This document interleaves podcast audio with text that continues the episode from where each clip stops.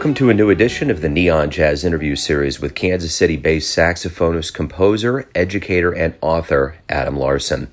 His latest 2019 CD, Listen With Your Eyes, is his fifth record and was released on Rope Dope Records. It's getting solid reviews. Adam is originally from Normal, Illinois, a few hours from Chicago, and he started playing saxophone at the age of 11. After graduating from the University High School in 2008, he moved on to New York City. He originally got baptized in that Chicago scene and then spent 12 years in New York City, and now he is gladly calling Kansas City home. He's currently on the faculty of the University of Missouri Kansas City at their conservatory, and he couldn't be happier with the scene and things in Kansas City. He's got great stories, great insights, so please get to know Adam and dig this interview, my friends. First of all, welcome to Kansas City. It's uh, an, it's an honor and a pleasure to speak with you today. I appreciate it. Oh man, thanks a lot. I really appreciate you taking time. Oh man, absolutely. So let's go ahead and dive right in here to listen with your eyes. The New York Times have reviewed this. It's been lauded all over the place as a wonderful album. I can vouch for it myself. So I want to know from you, as you progress as a artist and a musician going from New York to Kansas City and and all of these things that are happening. What went into this album? What was kind of the overriding creative uh, id, so to speak, for this project? You know, the band that's on the record, uh, we played together for almost two years, uh, monthly at this venue in uh, New York called the 55 Bar, and so it was a good chance for me to workshop a lot of the material that ended up making the record. I've always been trying uh, to be in the habit uh, of documenting my work um, in the form of a CD whenever I feel like I have a, uh, a group of materials that I, I feel uh, confident about putting uh, record. So I just workshopped a lot of different stuff over the course of two years, and this band is uh, highly capable of dealing with whatever I brought in. So essentially, at a certain point, I decided, okay, I've played these tunes to the point where I feel like I would like to, uh, make a record out of it. You are originally from Normal, Illinois, and I want to know how did you get involved with jazz? What was your childhood like? Yeah, I mean, growing up in Normal was uh was interesting. You know, there there weren't uh there weren't jazz clubs, uh, you know, uh, in the way that we think about them. There were places that might have music, you know. So I grew up in a, a musical household. Both my parents uh, were band directors at one point. My mother still is, and so um, I played uh, every weekend from the time I could basically play until I left for college with my father, who's a drummer and uh, he instilled in me, as did my mom, at a very young age, you know, the importance of uh, being your own business person uh, and being able to find work for yourself. You know, that's what I was uh, referring to a second ago. There weren't jazz clubs, so there are plenty of places that, you know, with a little bit of effort uh, and some ability to communicate, uh, you could uh, set up some some opportunities to, to play. I was able to play, like I said, with my father uh, on a weekly basis. You know, sometimes multiple times a week from the time I was about 14 uh, until I left for college your dad was a drummer, your mom was a band director. You could have picked any instrument. Why was it the saxophone? Yeah, my mother's a trumpet player. You know, I kind of narrowed it down to trumpet, drums, uh, or saxophone, and I just decided that I wanted to try to do something different. Uh, so that was the original impetus, was just trying to do something different than what my parents played. What were some of the early jazz albums that you listened to that really got you thinking, man, this is this is it? My father was really into a lot of the fusion stuff from the '70s.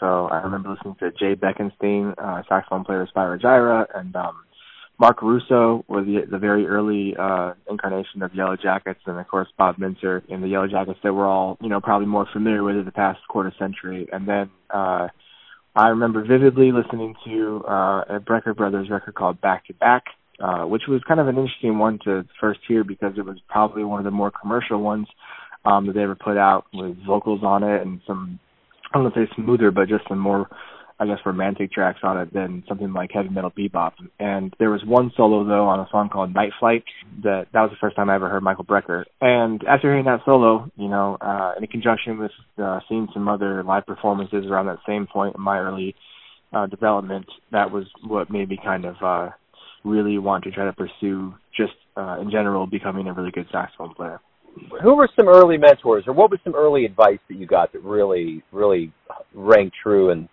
got you going? My biggest mentor for the saxophone was a, a gentleman named uh, Larry Harms, who uh, teaches at Illinois Central College in East Peoria, Illinois. It's been pretty remarkable to witness uh, the uh, the history of, of his studio and students that have come through it and what they're all up to.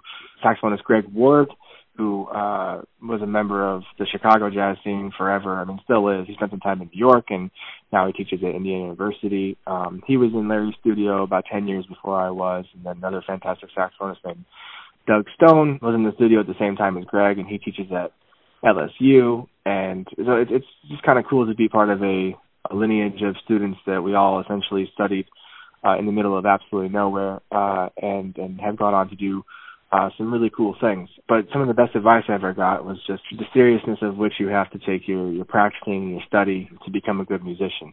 And that's something that I've always tried to remind myself of and impart on other students. And it takes a tremendous amount of work on the instruments to, to get to where you want to be uh, to, to find success.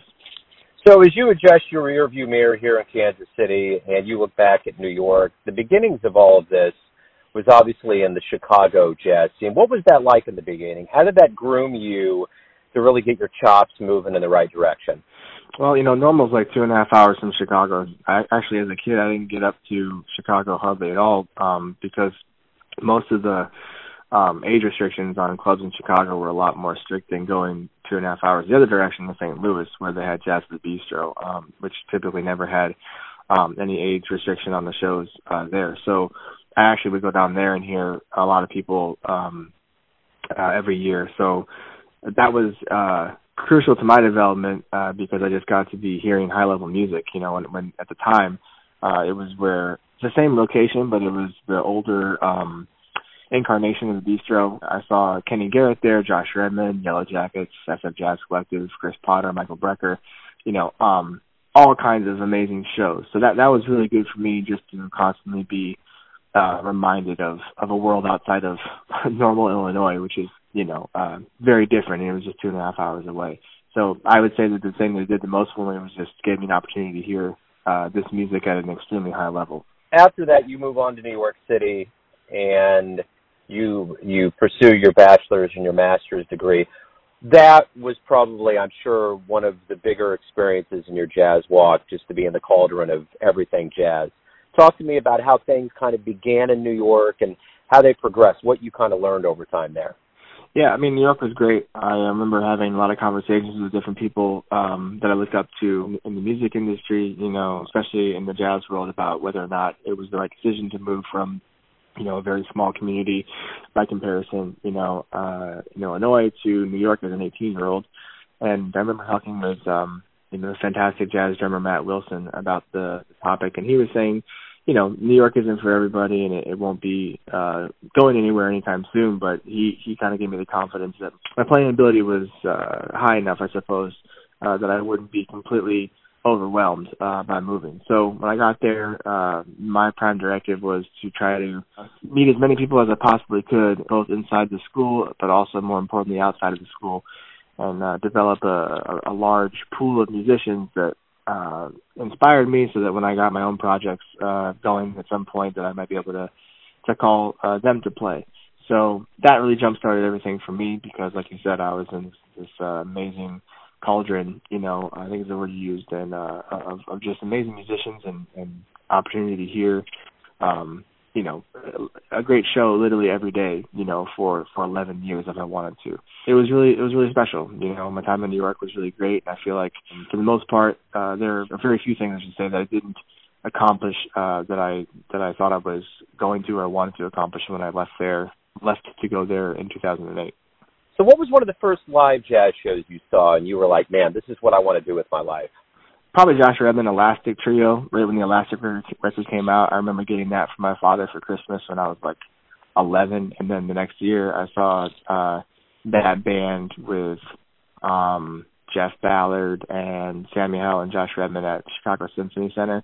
Um and then getting to meet Josh backstage, you know, I had this like transcription book and he signed it and all that. I was you know, that was really special to me and I think from there I just decided uh, you know that's something I want to try to do. So pro- probably that one if I had to pinpoint it.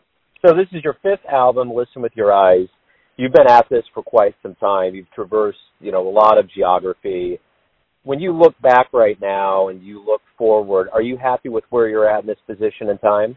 Uh, yes and no. You know, I, I think the thing that makes me um uh continue to to to press on with all this is that I'm never really content uh, with everything. I think that's a pretty common thread between most serious musicians or you know whatever profession you're in is that if you become content with something that you may not push yourself to get to that next part of of uh, your capability.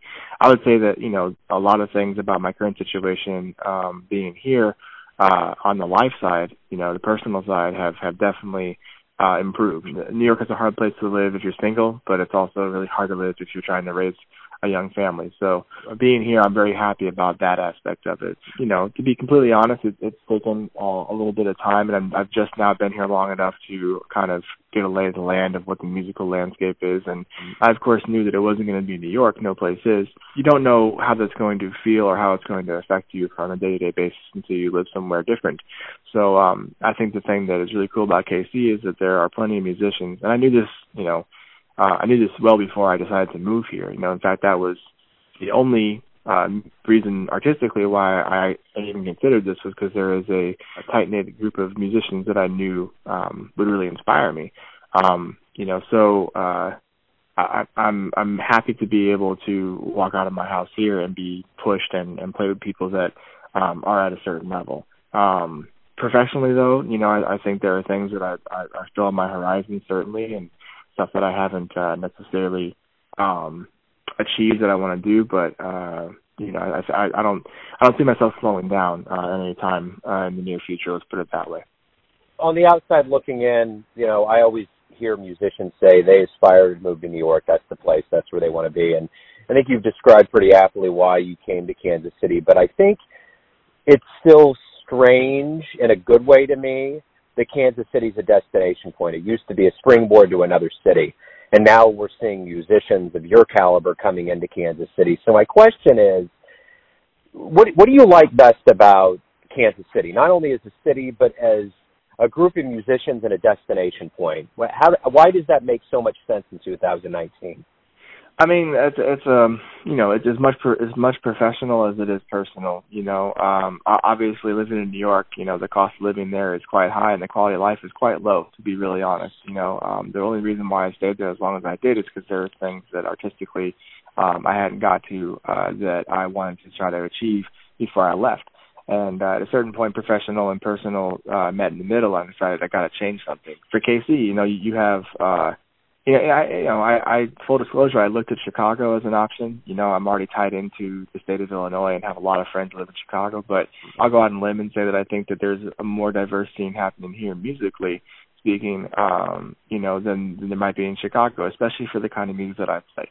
You know, for instance, if I go to Chicago, there are typically one, two, maybe people I can call on each instrument that I that I can know will feel comfortable. You know, uh, everybody's gonna sound good, but feel comfortable on my music you know. And um, here, I feel like you know there, there's a core group of musicians that can deal uh, on the kind of music that I write and I like to play. There's also a lot of musicians that can do a lot of other things uh, uh, very well. Yet, I don't, I haven't encountered a um, large like free or avant-garde scene here in KC, but maybe I'm just not doing my homework.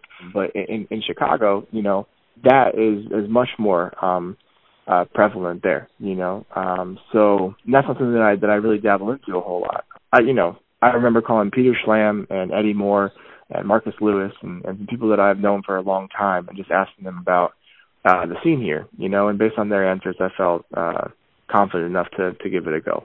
So now that you've been down this jazz road for a little while and you've established yourself, if you had a dream tonight, you ran into your younger self and you could give yourself, your younger self, advice, what would be the first piece of advice you would give them?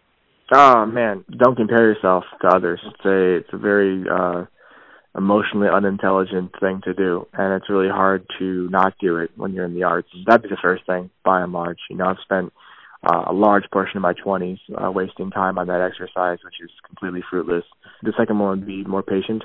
I think in, in some terms, that you know, or some regards, you should say that the fact that I'm, uh, you know, can't sit still and and, and want to uh, be doing the next thing is a good thing uh, because I think it's allowed me to have a lot of success in, in certain areas of my career. But I also think that you know just stopping to uh, breathe every once in a while is also a good thing to consider. So yeah, if I look back on on younger younger me, I'd just say be be patient and and uh, you know try to turn some of the the outside noise and distraction off. Uh, you know because you, you only it only makes you that much more focused. So now that you're in Kansas City, if you could go down to 18 and Vine and close your eyes and take out that magical Robert Altman brush and go right back to the heyday and walk into a club and see somebody play, who would be your dream show in Kansas City to go see? Oh man, Bird. You know, not not even like a question immediately. You know that that would be amazing. Um, you know, uh, I yeah, hands down, that would be it. Yeah. Yep. Absolutely. So very simply put, why do you love jazz? Uh, for me, you know, like uh, uh, the music itself, there's, you know, I mean, self-expression is a pretty lazy uh, answer, but you know, it, it is what it is. Like, you know, how many other jobs do you get to to create? You know, and that's the basis of how you make your income. You know, it's, it's there's other jobs out there that do that, but I would say if you took a pool of ten people and you ask them, like, do you get to create on a daily basis, and then furthermore, do you enjoy what you do? The answer is probably going to not be, you know, very many yeses. As much as it can be difficult to be an artist and, and, and be a jazz musician, you know, um, there's a tremendous upside to being uh, in, in creative work.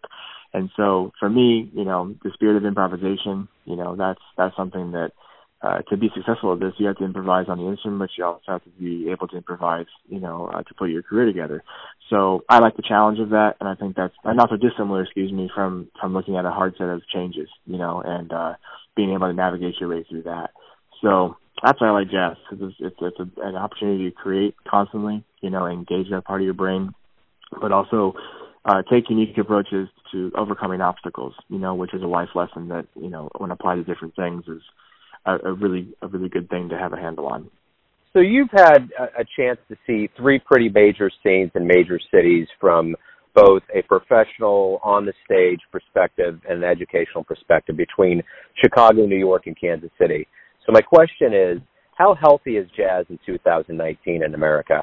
That question gets asked a lot, and I think depending on who who answers the question and what kind of view they give on it, you know, people will get all upset uh, based on the answer. You know, I'll just put it this way. You know, like I- I'm able to support my family doing only the things I want to do, which is something that I've always wanted to get to a point to do for jazz. And I think that you know, it's um, uh, I think we do a lot better for ourselves as a community if we had a fundamental change in our mindset. You know, I think historically, when you tell somebody who's uh, not a musician that you're a jazz musician, you know, they start to make some thoughts start to form in their head about certain perceptions that they think a jazz musician does. And one of those things is, you know, that there's no money in music and that, you know, jazz musicians are X, Y, or Z, you know, uh, and they have bad habits or whatever. But, you know, I think I think jazz right now to me it's exciting, you know, and and it's still exciting. Otherwise, I would have probably quit a long time ago. There's certainly, um, you know, 2019, so there's a lot of other things to go into music and, and, and music and projects and um, there's quite a bit of overlap between you know uh, what we consider jazz to someone and, and another person that's hip hop, and there's some kind of meeting of the minds in the middle. You know, I think it's I think it's all healthy. You know, I, I think if Charlie Parker were alive today, you know, uh, he, he's an innovator, right? So I don't think he would still be playing Donna Lee.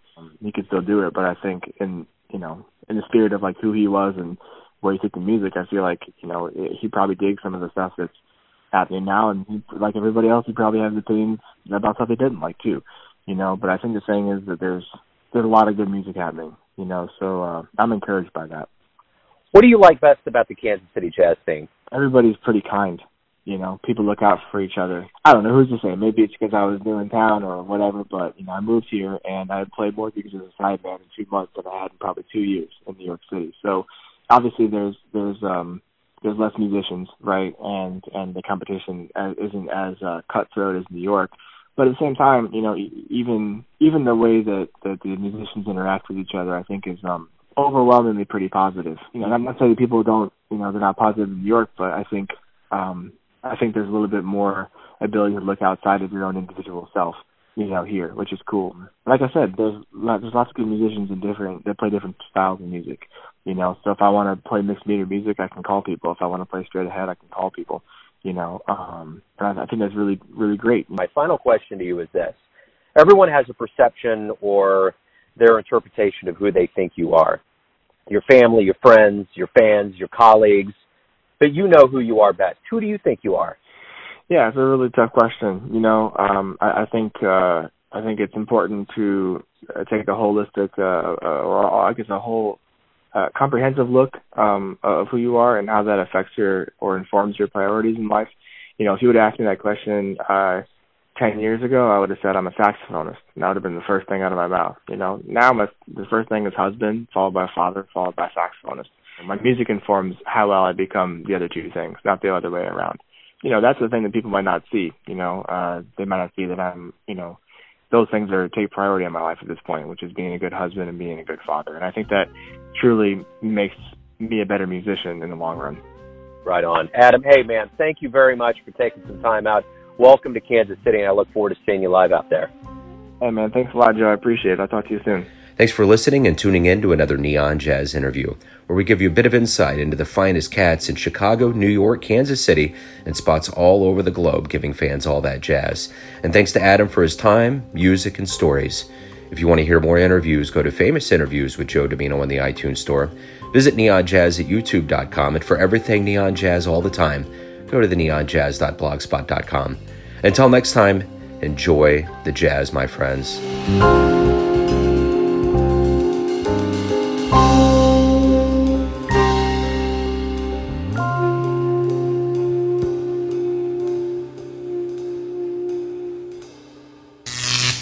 Neon Jazz.